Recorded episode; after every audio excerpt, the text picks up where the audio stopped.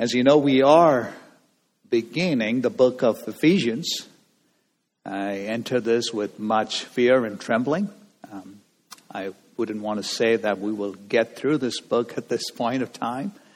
I pray that the Lord would give us the grace and give me the grace to expound this book. As you know, we go through verse by verse here in this church.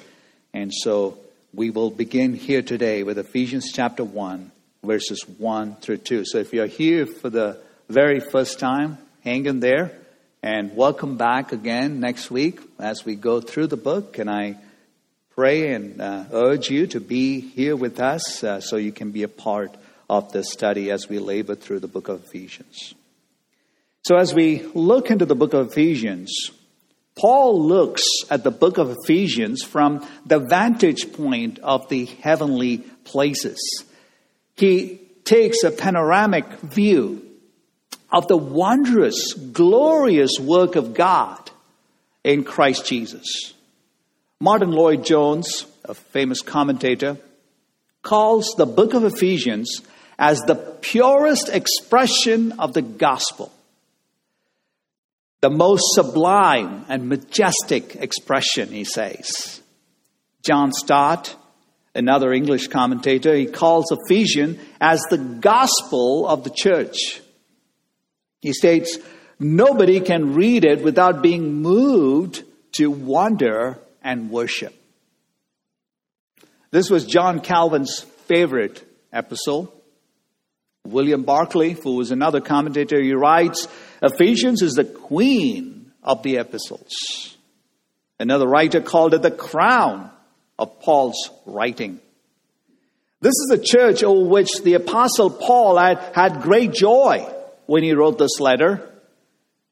But when our Lord Jesus Christ wrote a letter to this church about 40 years later, and we read about that in Revelation chapter 2, verses 1 through 8, we read that the Ephesians' passion and fervor for the Lord Jesus Christ had, had become cold and they had forsaken their love for Christ. A rather sad story. Uh, that a church that could have the ministry of, of the apostles, the, the apostle Paul himself, the apostle John, and 40 years later should leave its first love. Why is the study of the book of Ephesians so important? To begin, this book reveals the mystery of the church. The mystery of the church was first of all revealed to the apostle Paul. And we read about this in Ephesians chapter 3, verses 3 to 5. And if you turn a page down, you will read how the mystery was made known to me by revelation, as I've written briefly. When you read this, you can perceive my insight into the mystery of Christ, which was not made known to the sons of men in other generations, as it has now been revealed to his holy apostles and prophets by the Spirit. Paul is stating here that this mystery, which he is about to reveal, was not made known to the Old Testament saints. It was hidden from them. It was not revealed in other ages. But it is now being revealed to the holy apostles and the prophets by the Spirit. So, what is this mystery? And we read about that in verse 6. And that this is the mystery that He raised us up. I'm sorry. And, and this is the mystery that the Gentiles are fellow heirs members of the same body, and partakers of the promise in Christ Jesus through the gospel. A hidden secret is now being made known through Paul to the New Testament people that there would be a body called a church and it would incorporate the Jews and the Gentiles. It wasn't known until then. This is being revealed through Paul for the very first time. So here's the benefit of studying the book of Ephesians. you begin to understand the mystery of the church. You begin to understand that the church is a body and that the body consists of different parts. And Christ is the head of the body who completes it. There's another reason why the book of Ephesians is important. You begin to understand that this book, as you read through chapters 1 through 5, which 1 through 6, it'll be good for us to go home and, and take it upon us every day to read chapters 1 through 6, which I have started doing as I'm preaching through the book. It takes about 10, 12 minutes to read through that. And I tell you, you will memorize it by the end of it. It's a great tool to read through it as you come to church on Sunday morning. And so as you as you read through the book, you'll realize that this book is called as a spiritual bank of the Christian believer. It's about your riches in Christ Jesus. It's a book that tells us about the resources that we have in Christ, and it has been called by some as the treasure house of the believer. If you look at Ephesians chapter 1, verse 7, it speaks of the riches of his grace. Ephesians chapter 3, verse 8 speaks of the unsearchable riches of Christ. Ephesians 3:16 speaks of the riches of his glory. As one commentator writes, we have enough resources in heaven to cover all our past debts, our present liabilities, and all our future needs. We have the fullness of God in chapter 3, verse 19. We have the fullness of Christ in chapter 4, verse 13, and we have the fullness of the Holy Spirit in chapter 5, verse 18. And to top it off, these riches are all guaranteed by none other than God in Christ Jesus. As someone said, as secure as Christ is in the plan and love of God, so secure are our riches. And this is what Peter reminds us in 1 Peter chapter 1 verse 4 to an inheritance that is imperishable, undefiled and unfading kept in heaven for you. All of this is ours. Why? Because we are joint heirs with Christ and because we are part of the church, the body of Christ.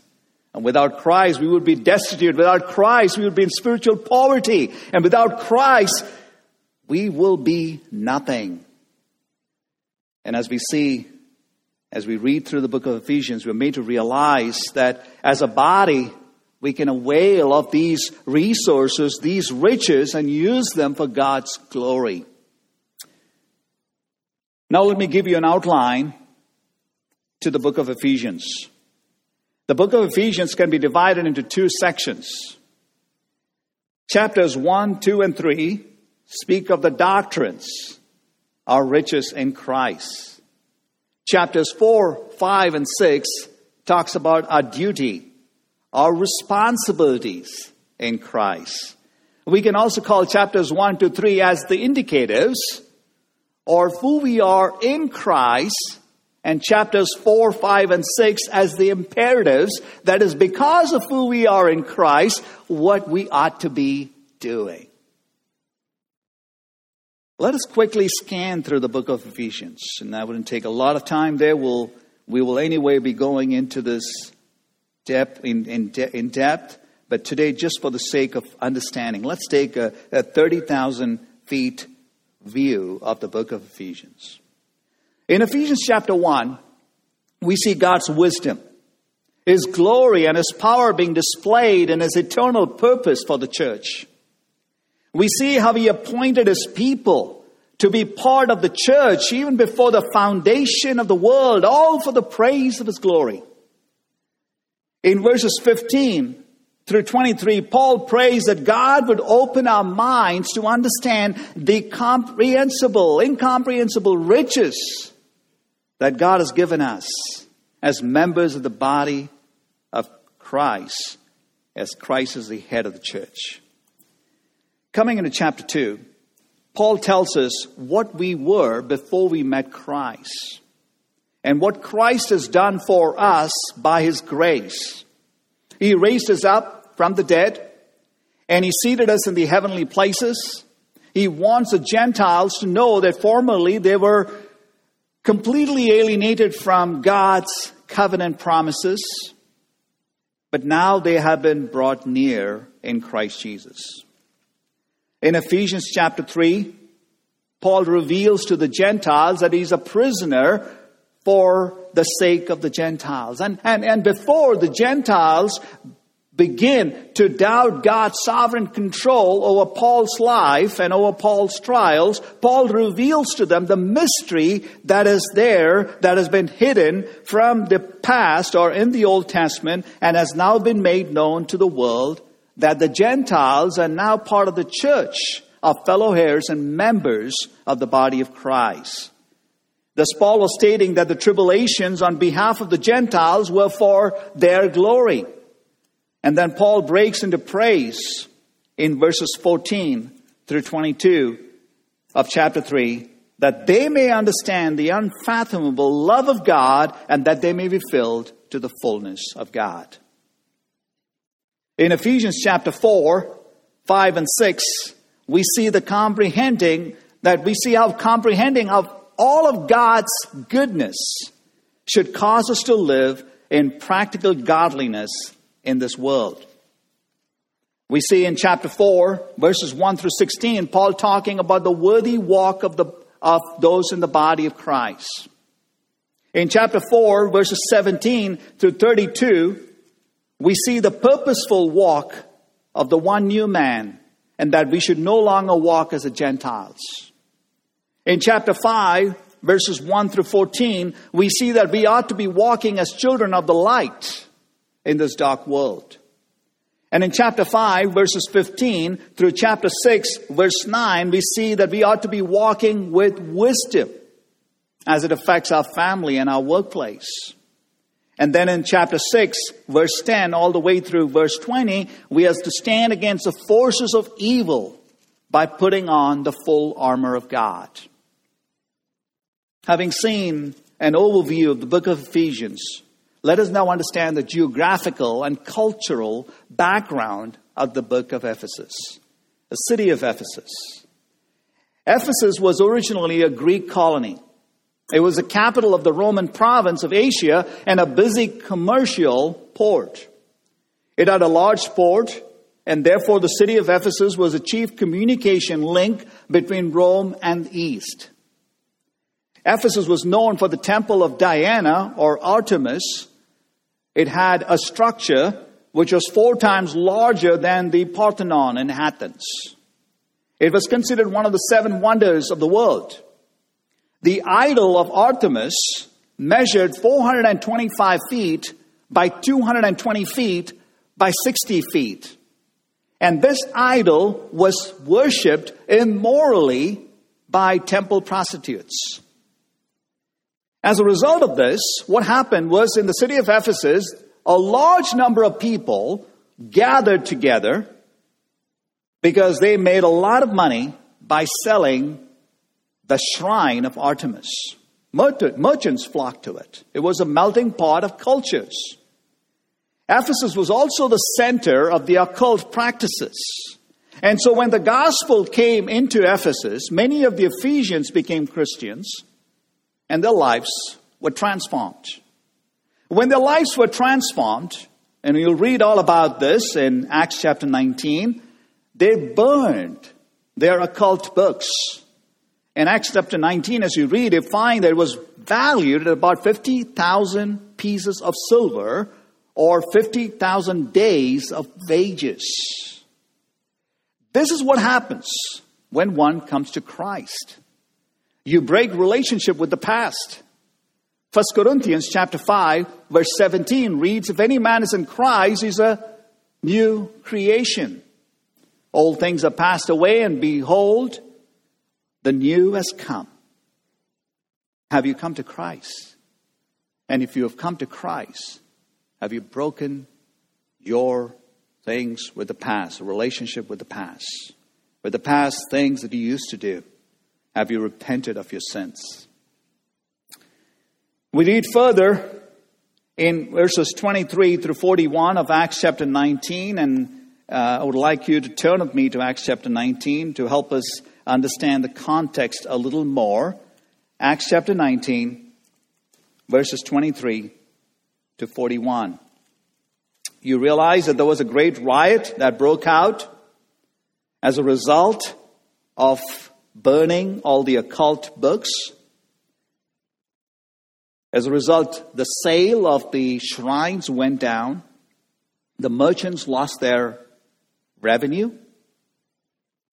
The crowd got furious. And what they did was they dragged Gaius and Aristarchus, who were companions of Paul, into the theater. And we read about that in verse 29. It says, The city was filled with confusion, and they rushed together into the theater, dragging with them Gaius and Aristarchus, Macedonians who were Paul's companions in travel. And when Paul about, heard about this, you read further down, that he wanted to rush into the theater, and, and the disciples would not let him in. This theater that they talked about was so huge, an open air theater which could hold about 25,000 spectators. This is the background to the city of Ephesus. Now, the question arises how and when was this church of Ephesus founded? You remember, after Paul's conversion, Paul spent a few years in the Arabian desert.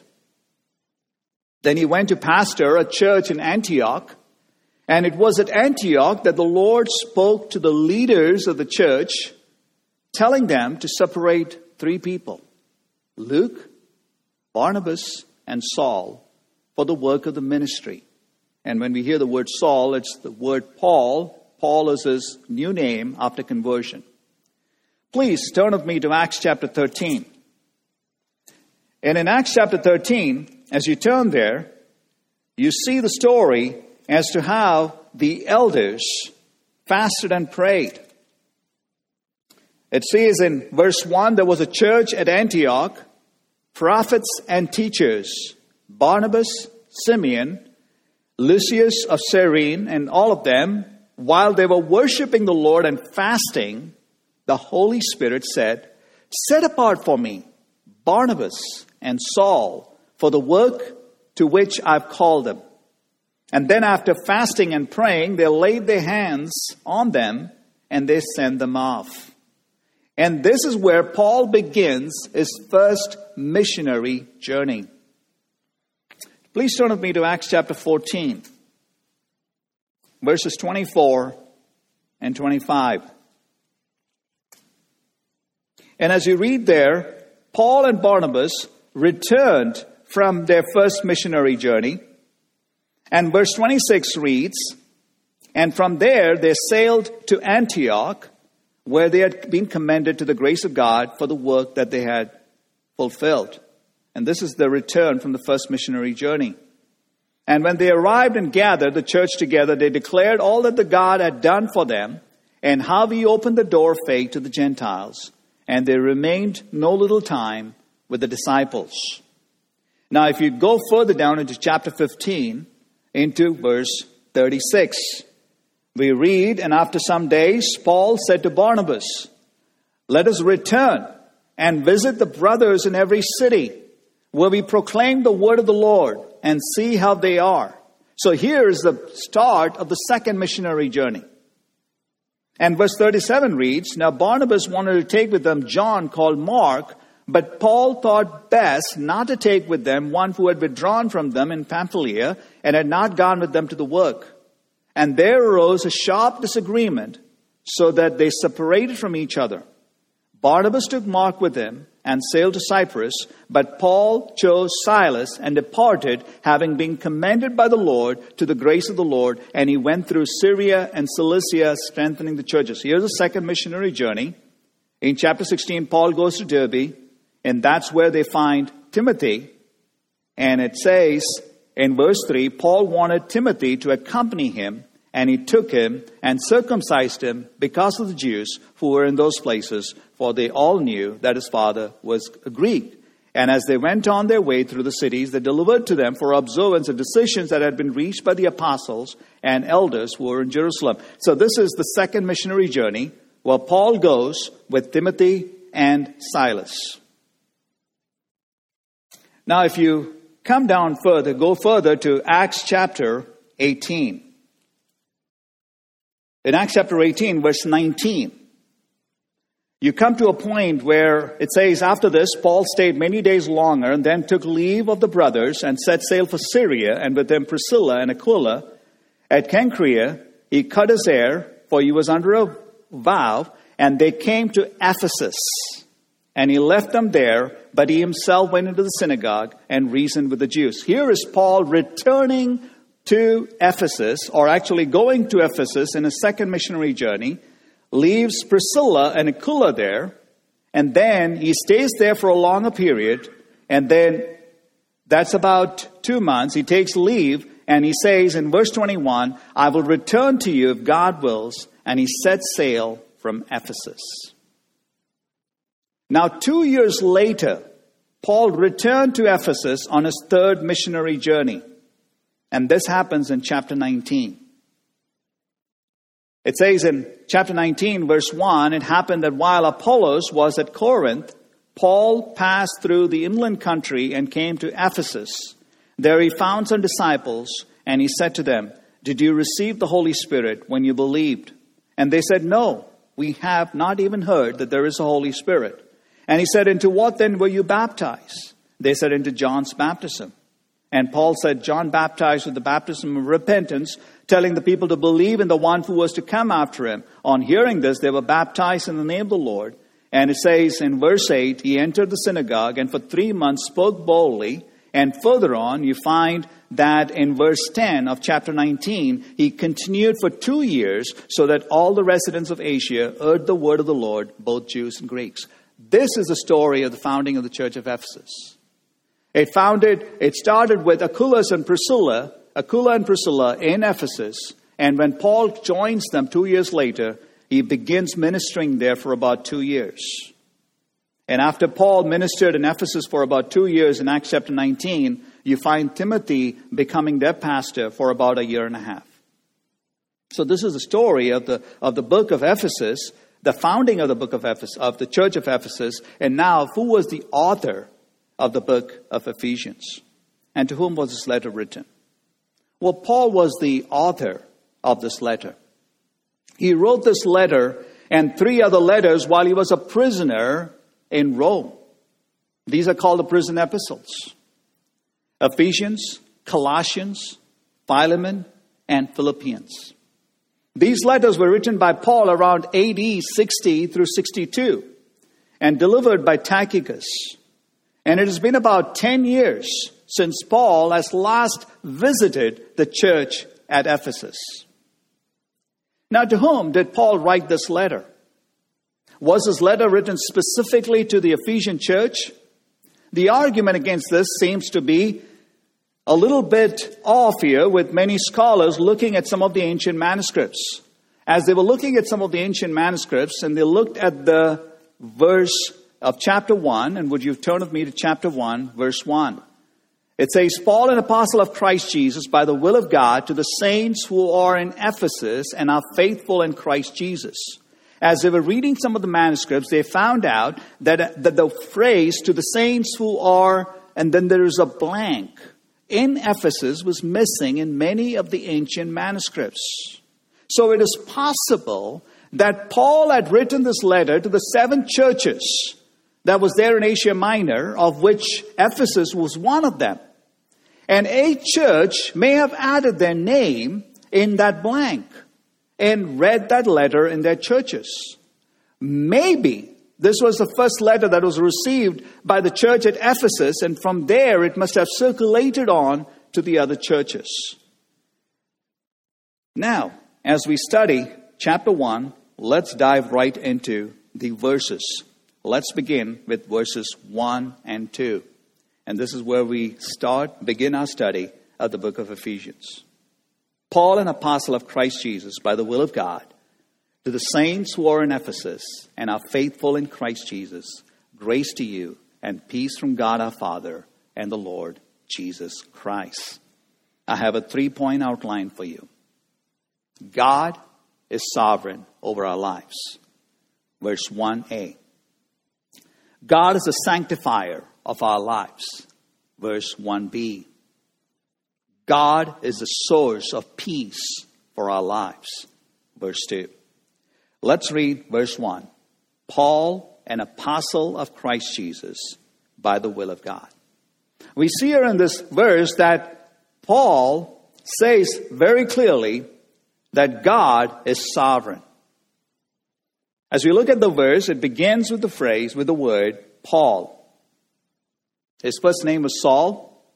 He was of the tribe of Benjamin. He was named after the first king of Israel. He was a Pharisee of the Pharisees. He was a great rabbi under the school of Gamaliel, a member of the Sanhedrin.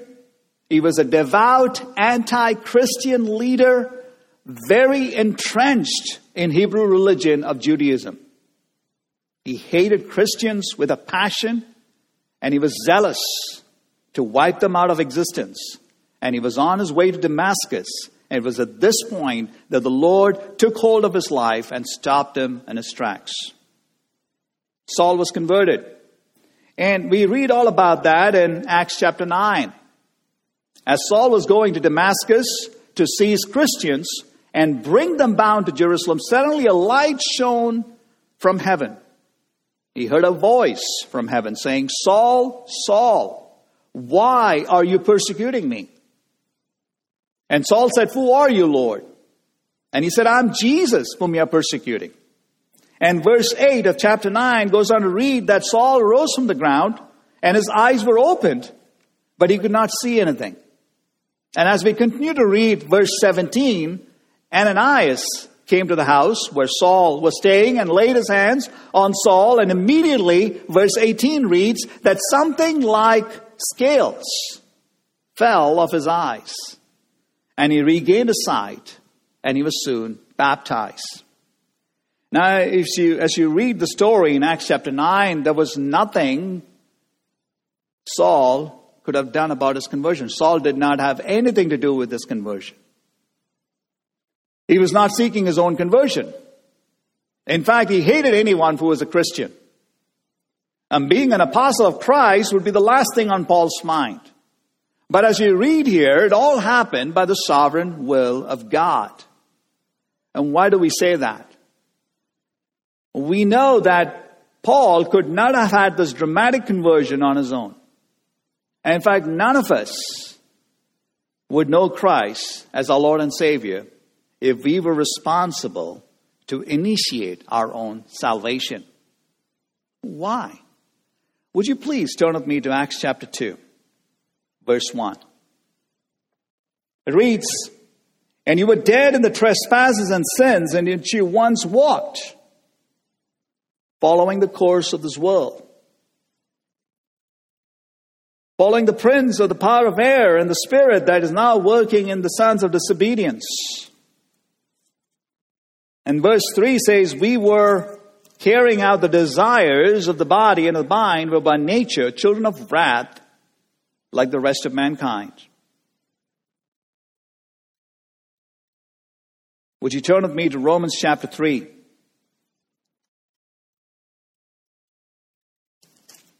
And as you read Romans chapter 3, you find in verse 10, as it is written, None is righteous, no, not one. No one understands. No one seeks for God. All have turned aside. Together they have become worthless. No one does good, not even one. There's no one who desires God. And as you read these verses, you find that there is no one on planet Earth who was accidentally strolling around and finds God unless the sovereign God regenerates them. Because based on these verses, in our default condition, We are spiritually dead people. And as spiritually dead people, they have no desire for God. And we know that because spiritually dead people cannot respond. Dead people cannot respond. Cadavers don't respond. If cadavers move, you got to run for your life. And the Bible states that we were spiritually dead in our trespasses and sins. And in our dead condition, we don't seek after God. But here's where the miracle takes place. If you read further down in, Acts, in Ephesians chapter 2, it says, But God, who is rich in mercy, because of his great love with which he loved us, even when we were dead in our trespasses, he made us alive together with Christ. By grace, you've been saved. And all of this happens according to his purpose, which he set forth in Christ according to the riches of his grace. God saved Saul, and it was by God's sovereign will. Now, come to think about it. King Herod did not have this conversion. King Agrippa did not have this conversion. Pilate did not have this conversion. Was God unfair? No. Saul was just like any other pagan, God hating Jew in the Bible. But according to God's sovereign will, God did his work in Saul's life. Saul was converted, and now he became Paul. This only goes on to prove John chapter 1, verse 13, which reads, Who were born not of blood, not of the will of the flesh, not of the will of man, but of God. God is sovereign over our salvation.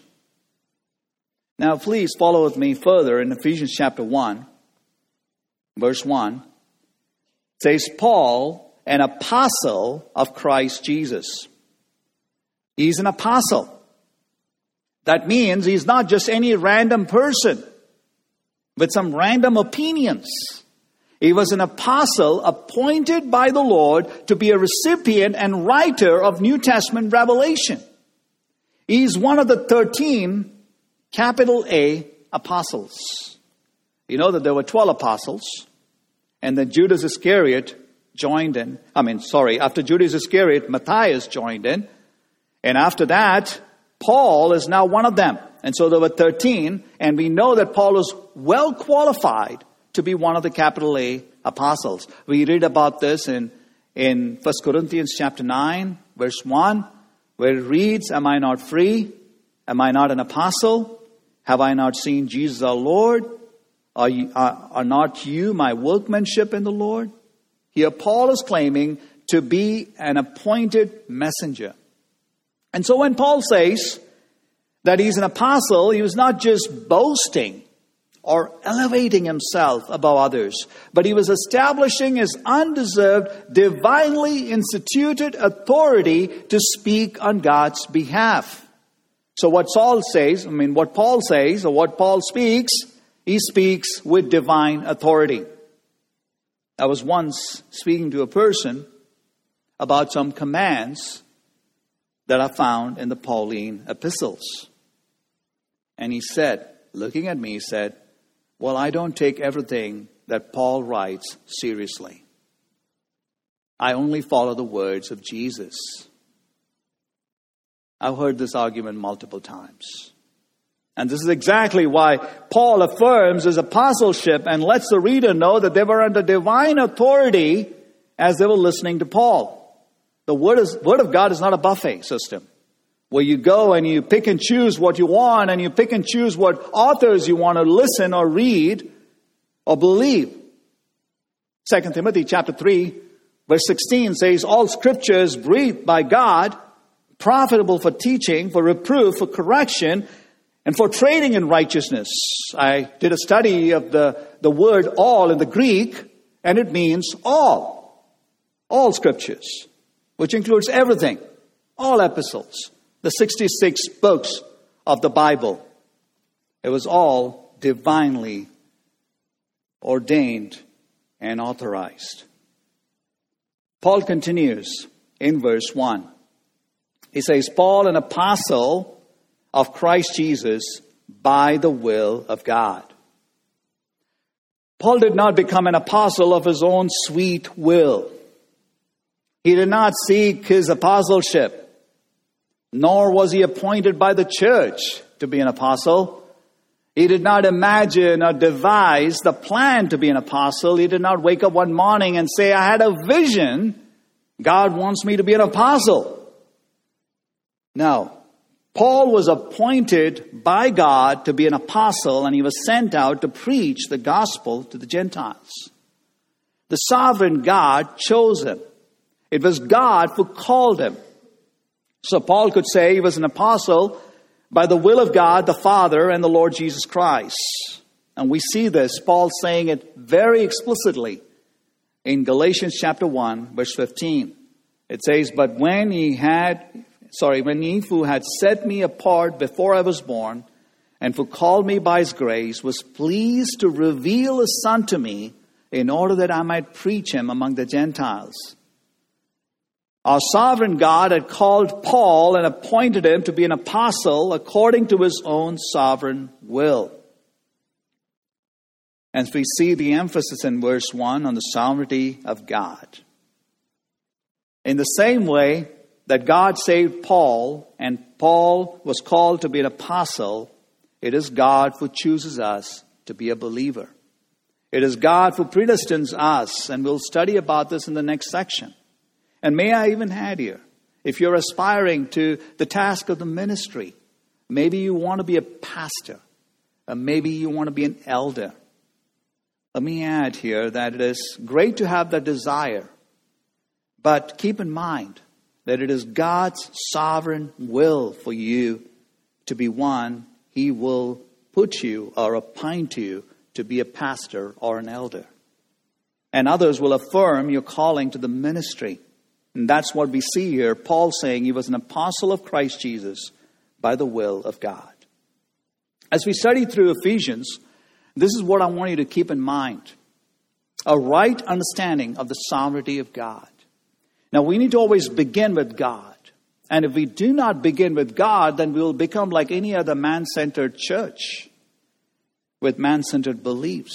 There are churches out there that, that are Pelagian or Arminianism in their beliefs, and we call them man centered churches.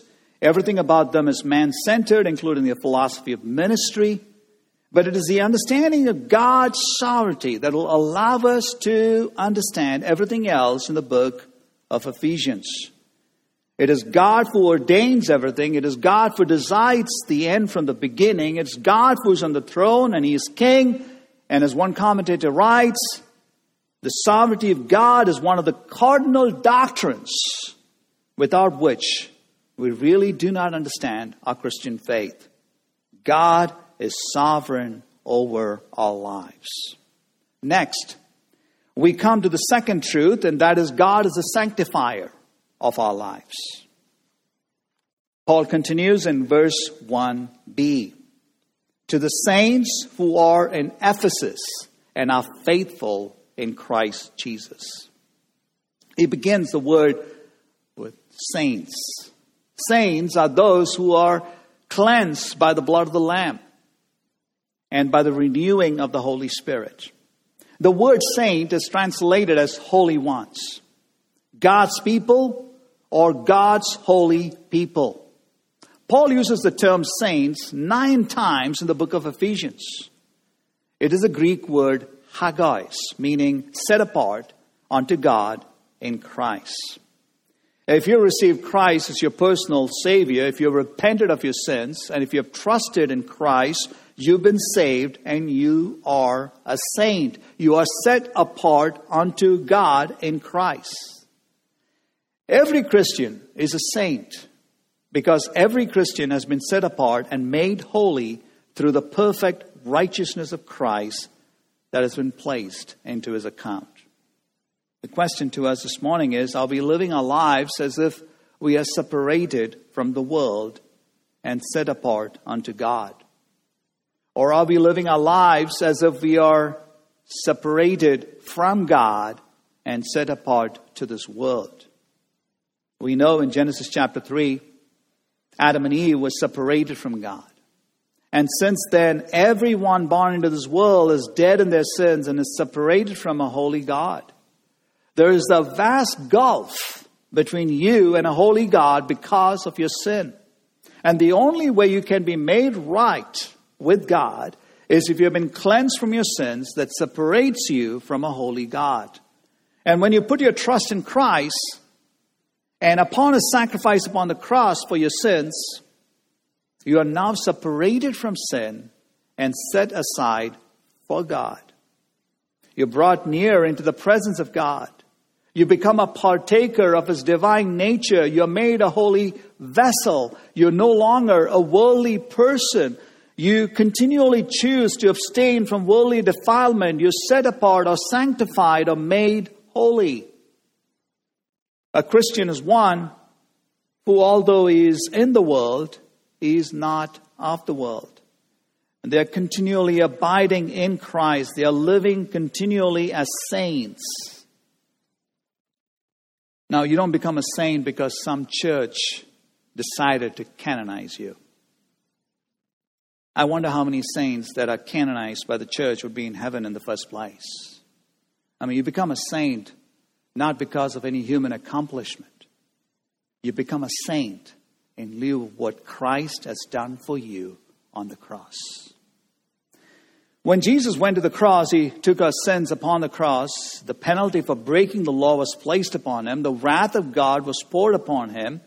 And we read in 2 Corinthians 5:21, it says, "For our sake he made him to be sin, who knew no sin, so that in him we might become the righteousness of God." So now when God looks down upon you, he sees Christ in you. Not your imperfect character, but the perfect, impeccable, absolute righteousness of Christ. Now you may say, well, I'm a Christian. I love the Lord. I love the Lord with all my soul, with all my mind, with all my strength, with all my heart, but I'm far from being a saint. Let me tell you, being a saint doesn't mean you're sinless. That'll never be true, in fact, in this, on this side of eternity. Being a saint means when Christ looks at you, he sees you as blameless. The saint refers to the believer standing in Christ rather than to the state of the believer. All believers are saints. We don't become saint one moment and ain't another moment. We are saints all the time. And as you see, we become saints because of what Christ has done for us. It is His doing. He's the one who initiates our salvation. He's the one who gives us the gift of faith. He's the one who justifies us. He's the one who sanctifies us. Let's continue reading Ephesians chapter 1, verse 1. It says, To the saints who are in Ephesus and are faithful in Christ Jesus. The word faithful means we have to exercise faith as a believer. It is by believing or having faith in Christ's work on the cross that we become saints. Now, we do not become saints just because Christ died on the cross. If this was so, then everyone in this world will just go to heaven. But this is not the case. We as individuals need to believe or put our faith personally upon the Lord Jesus Christ. And this is why we preach the gospel every Sunday. This is why we proclaim the gospel all the time. Because the Bible says faith comes by hearing and hearing the gospel. And this is why, as we proclaim Christ, people hear the gospel, they hear that Christ died for their sins, and, and when they believe the gospel, they put their trust upon the Lord. And if they don't, we urge them to obey the gospel, believe in the gospel, and put their faith in the gospel. But on the same to- token, we must know something. We must know that very clearly the Bible teaches that salvation is a gift from God. Would you please turn with me to Ephesians chapter 2, verses 8 and 9? It says, For by grace you've been saved through faith. And this is not of your own doing, it is a gift of God. And if you see what is the gift of God, we see that the antecedent to that is through faith. Faith is a gift of God. Would you please turn with me to Philippians chapter 1, verse 29? Philippians chapter 1, verse 29. It reads, For it has been granted to you that for the sake of Christ you should not only believe in him, but also suffer for his sake. And the Bible says here very clearly, it has been granted to you. Our faith is a gift from God, and without the saving faith, you and I cannot believe in the Lord. But what happens when God gives us the gift of faith? When He opens our eyes and, and takes off the scales of our eyes, when He takes away our hard heart and gives us a soft heart, a heart of flesh, we need to cease from our efforts to save ourselves and we need to put our trust in Christ.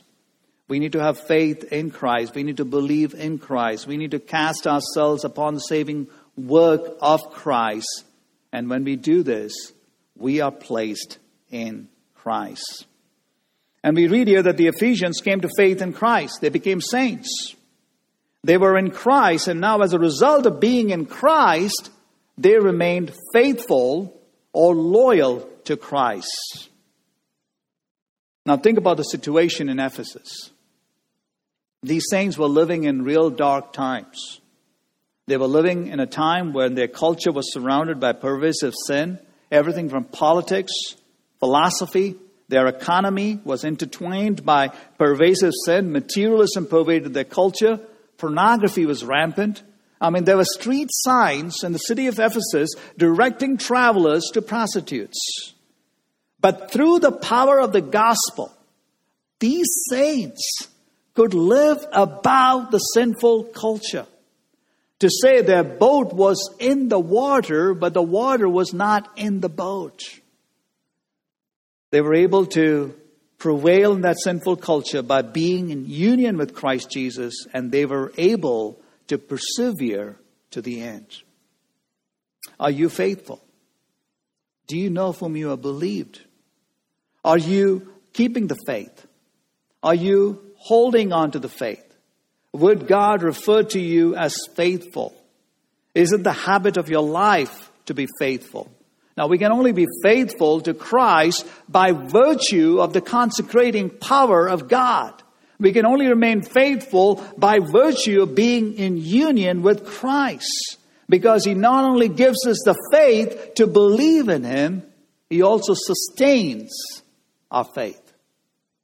Thus, we see that God is a sanctifier of our lives. We are justified, we become saints, and when we become saints, we also become faithful as He empowers our faith. And God continues to do His sanctifying work in us, so we continue to demonstrate our faithfulness to God. God is a sanctifier of our lives. We've seen that God is sovereign over our lives. We've seen that God is a sanctifier of our lives. Now let's come to the third truth that we see in verse 2 of chapter 1 that God is a source of peace for our lives. Verse 2 reads, Grace to you and peace from God our Father and the Lord Jesus Christ. Grace is the beginning of faith, and peace is the end of our faith. Grace is the fountain, and peace is the river. Grace is the root and peace is the fruit.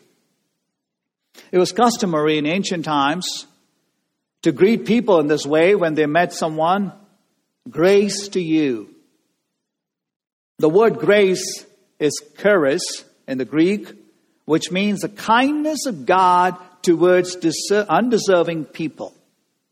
If you elaborate on it, it means, I wish to be gracious to you. More so, it was a reminder that you are who you are by the grace of God. It was a reminder to the speaker that I am who I am by the grace of God.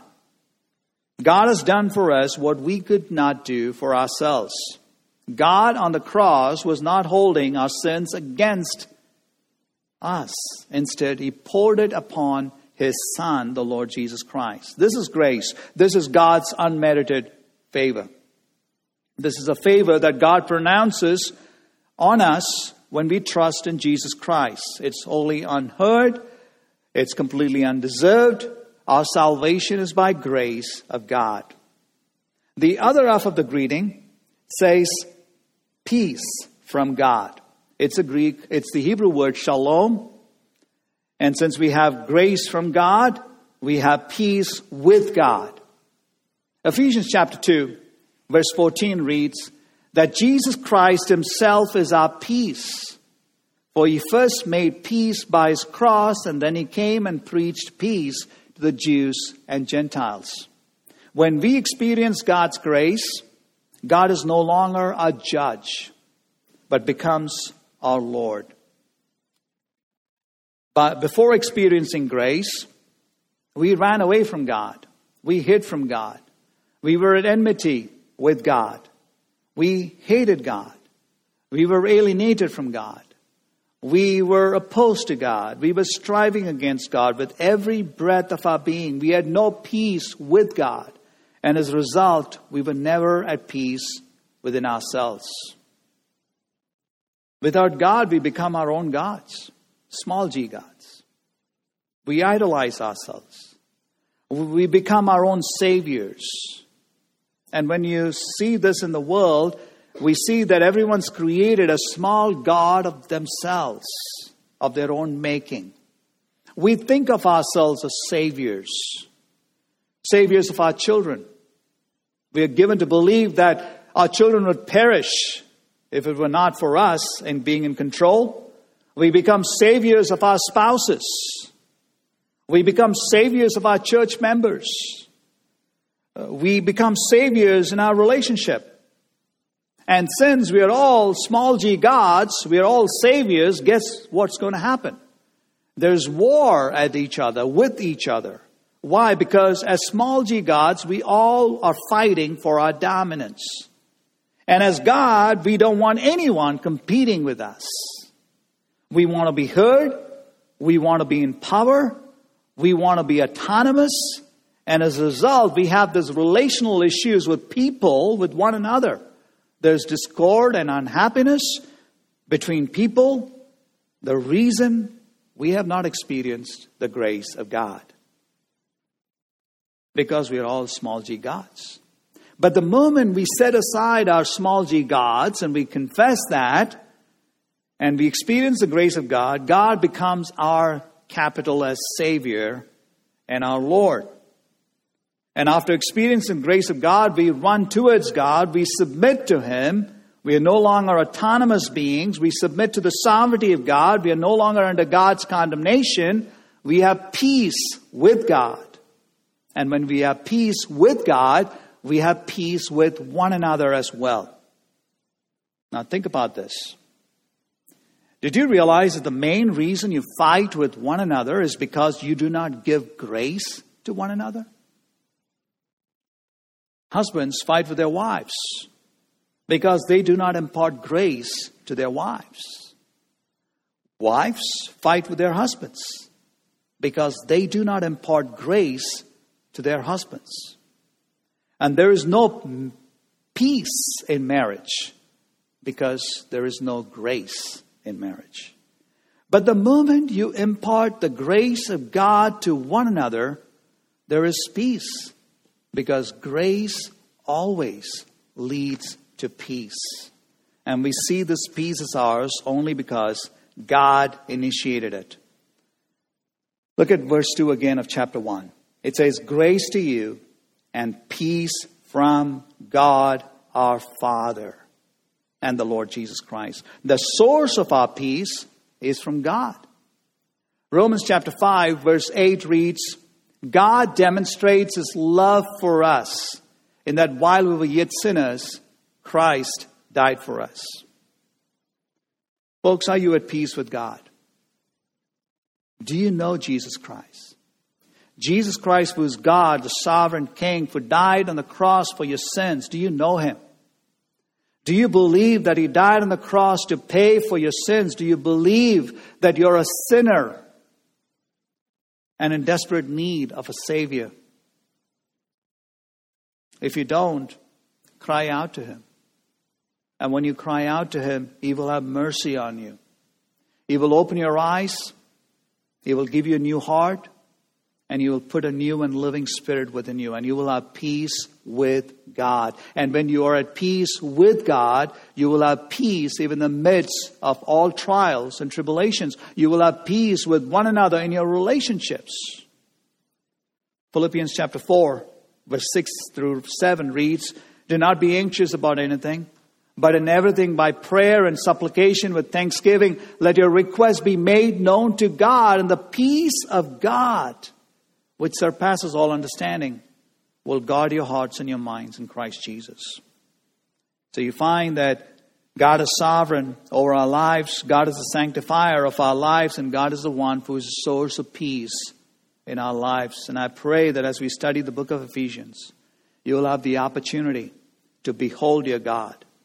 He is sovereign, He's a sanctifier, and He's a peacemaker. May God give you the grace to trust in the God of the Bible. Let's pray. Gracious Father, we come to you, Lord, weak as we are, knowing, God, that we know these truths. But yet sometimes we live our lives as, we, as if we are far from it. And so, Lord, this morning we confess them. We pray that you would help us to live a life for your glory as we behold you, as we behold your attributes, as we behold your sovereignty, as we recognize that you are the sanctifier, that you are the enabler, as we recognize that you are the one who gives us peace, that we would rely on you, upon you for everything for our lives. And help us this morning. In Jesus Christ's name we pray. And all God's children say, Amen.